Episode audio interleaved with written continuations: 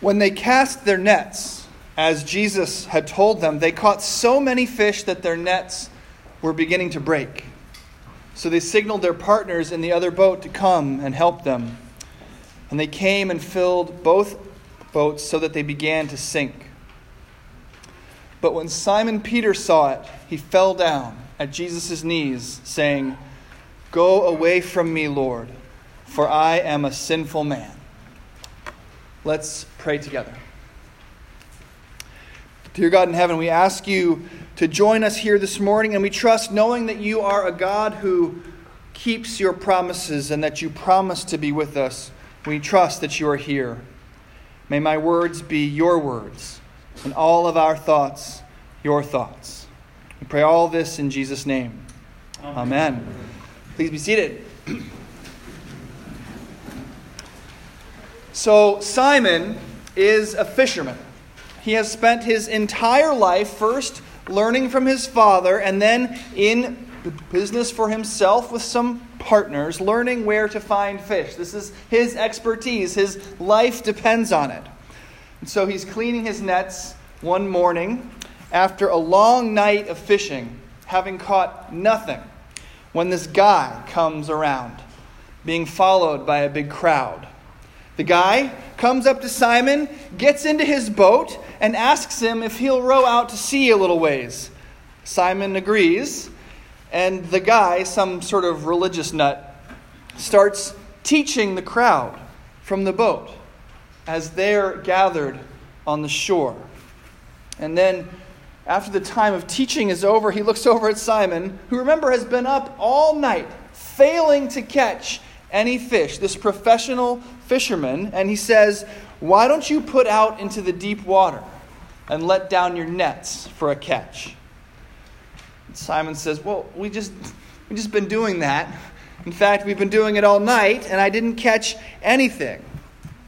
But then Simon says something interesting. He says, Yet, if you say so, I will let down the nets. There's sort of an Obi Wan Kenobi thing happening here, right? These, these aren't the droids you're looking for. Yet, if you say so, I will let down the nets. And Peter, like some Jedi mind tricked stormtrooper, goes along with it. Even though he's just spent all night fishing, having caught nothing, he goes right back out because this guy says so, and he puts down his nets. And of course, as we read, the nets come back full of fish, so full that he's got to call in his partner, the other boat, to help him pull it up. They finally get all the fish into their boats. They're so full that both boats are about to sink. Now, Simon knows that something is going on here. There's something about this character who came to the beach that morning and climbed into his boat and started teaching the crowd. Simon heard the teaching, he was sitting right there, and now he's seen this incredible fishing thing. And so he turns to this man. And what does he say? What would you say? Something like, Wow, how'd you do that? What's your trick? How'd you know there'd be so many fish here when I was just out here all night and didn't catch anything? Are you the fish whisperer? Would you say something like, Teach me your ways so that I can catch this many fish every night? You'd say something like that, right? You'd want to know more. You'd want to get closer to this man who just did this amazing thing. But not Simon. Simon apparently doesn't want to get closer. Because what Simon does is he drops to the floor of the boat in front of Jesus and says, Go away from me, Lord, for I am a sinful man. Go away from me, for I am a sinful man. Now, I'm going to suggest to you this morning that Simon's reaction is not an overreaction. It certainly seems extreme to us, but only because we've become unaccustomed to being face to face with God. But this fearful cry and admission of sinfulness, go away from me, for I am a sinful man, is the perfectly appropriate response to the presence of God. We've also become unaccustomed to thinking of ourselves as sinners. It's not a very tasteful proposition, and we just prefer not to think about that. And yet, here's Simon, face to face with Jesus Christ, and falling at his feet and saying, Go away. I am a sinner. Now, today we actually got two readings like this. The other one from our Old Testament lesson in Isaiah, the sixth chapter of his prophecy. Isaiah has this vision of going into the throne room of Almighty God. He says, I saw the Lord seated on a throne, high and exalted, and the train of his robe filled the temple. That's like the hem, right? The very end, the train of his robe is filling the temple. Just imagine it. Above him were seraphs, says Isaiah, these angels with six wings. With two wings, they covered their faces. With two, they covered their feet. With two, they were flying. And they were calling out to one another Holy, holy, holy is the Lord Almighty. The whole earth is full of his glory. At the sound of their voices, the doorposts and thresholds shook, and the temple was filled with smoke. Can you imagine this vision that Isaiah is having? It's an assault on the senses. There's Almighty God on the throne. He is so enormous that the, only the train of his robe is filling the room that Isaiah is in. There's giant angels with six wings flapping around and shouting to one another. The doorposts and the foundations are trembling, and there's smoke. This is what coming before Almighty God is like. And how does Isaiah respond? Woe to me, he cries. I am ruined, for I am a man of unclean lips, and I live among a people of unclean lips, and my eyes have seen the King, the Lord God Almighty. Again, this is the perfectly appropriate reaction to coming face to face with the glory of God. But doesn't it seem foreign to us?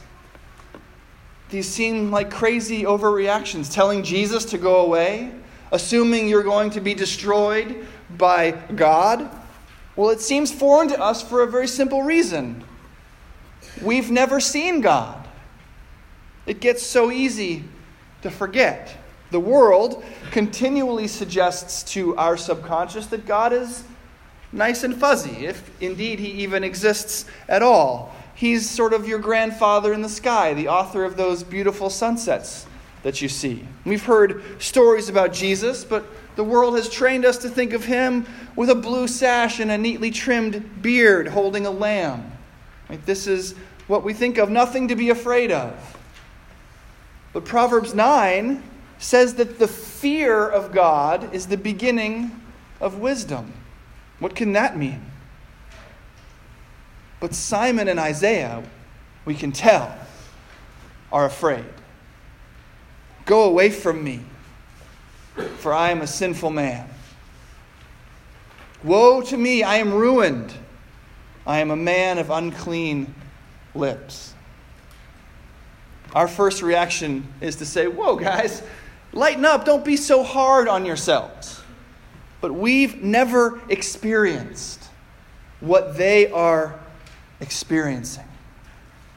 I have a friend who uses this example Imagine that a movie screen was set up in a big outdoor public space, and that movie played the real story of your life.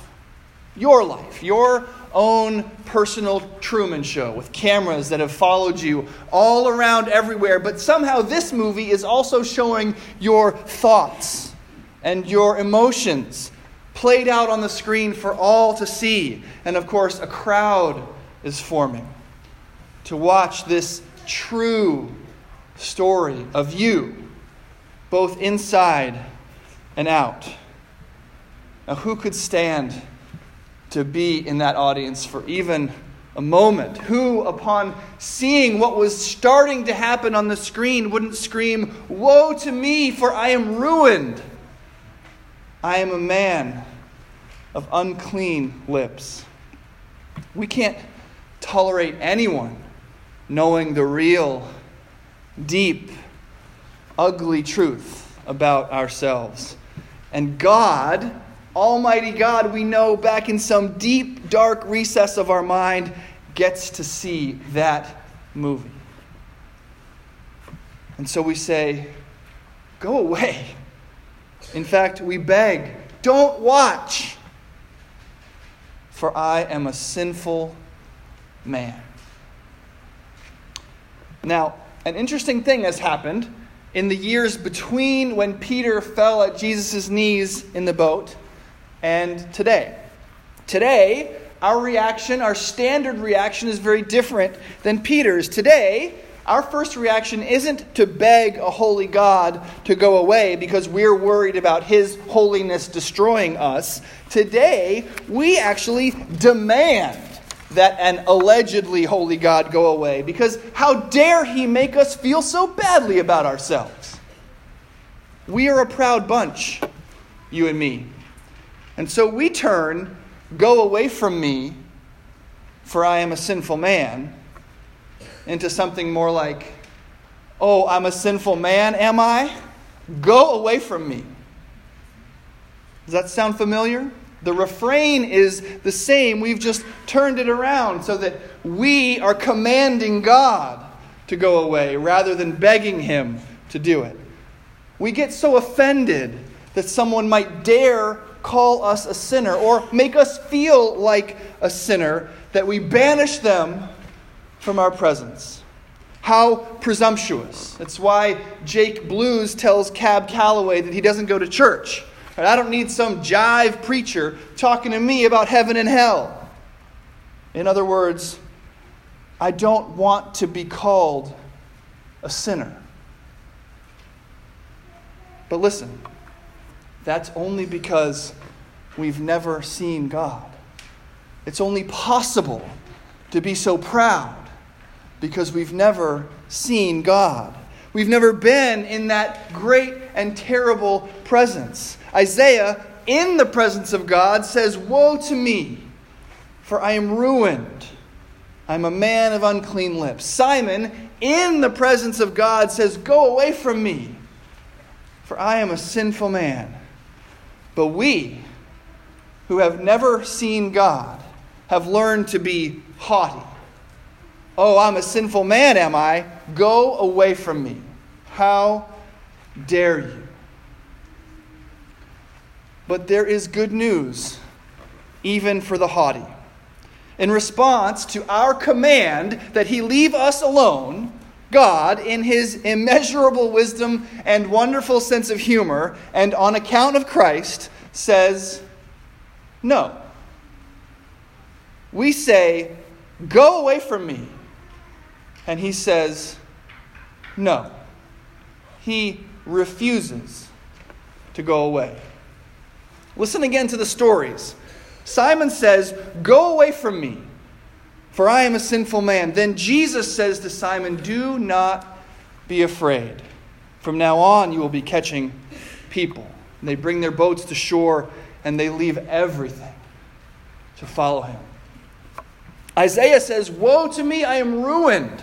I am a man of unclean lips, and my eyes have seen the King, the Lord Almighty.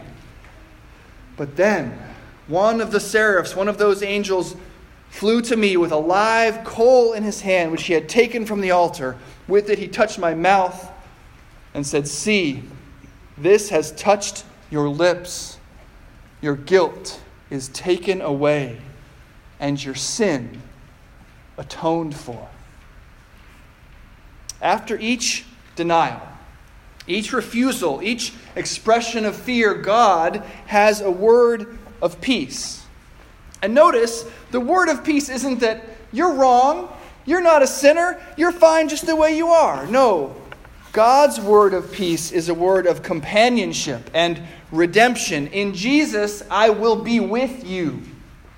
In Jesus, I am for you. You're right. You are a sinner but I will not go away. It is for you that I came. As St. Paul wrote to the Romans, Jesus comes to the enemies of God, sinners like him, men like Peter and Isaiah, like me, like you, the unworthy, those who tell Jesus to go away. Jesus' great promise in the face of our fear is to be for us and to be with us, us sinners, forever. And so, again, week by week, we find that we are talking once again about that great theme, these two words of God. First, this word of judgment, a word that doesn't actually even need to be spoken. Peter and Isaiah know by the very presence of God that they are unworthy. They understand in the light of God's holiness how sinful they are. They exclaim, I am a sinful man. I am a man of unclean lips. In the presence of God, they just know that they're not worthy. God's holiness reveals their sinfulness. But as always, that first word, that word about God's holiness, is never the last word. The angel says to Isaiah, pressing a burning coal to his lips, Your guilt is taken away, your sin blotted out. Jesus says to Peter, Do not be afraid. This final word completely overwhelms and obliterates that first word. Isaiah becomes the greatest of the prophets and a tireless follower of God. Peter comes to the shore, drops everything he has, and follows Jesus. And becomes a man whose profession of the gospel is so profound that it becomes the rock upon which the church of Jesus Christ is founded. When we come face to face with God, it is bad news. His holiness, His perfection, His very being causes us to say, I'm not the man I want to be. Bad news. I'm not the wife I could be.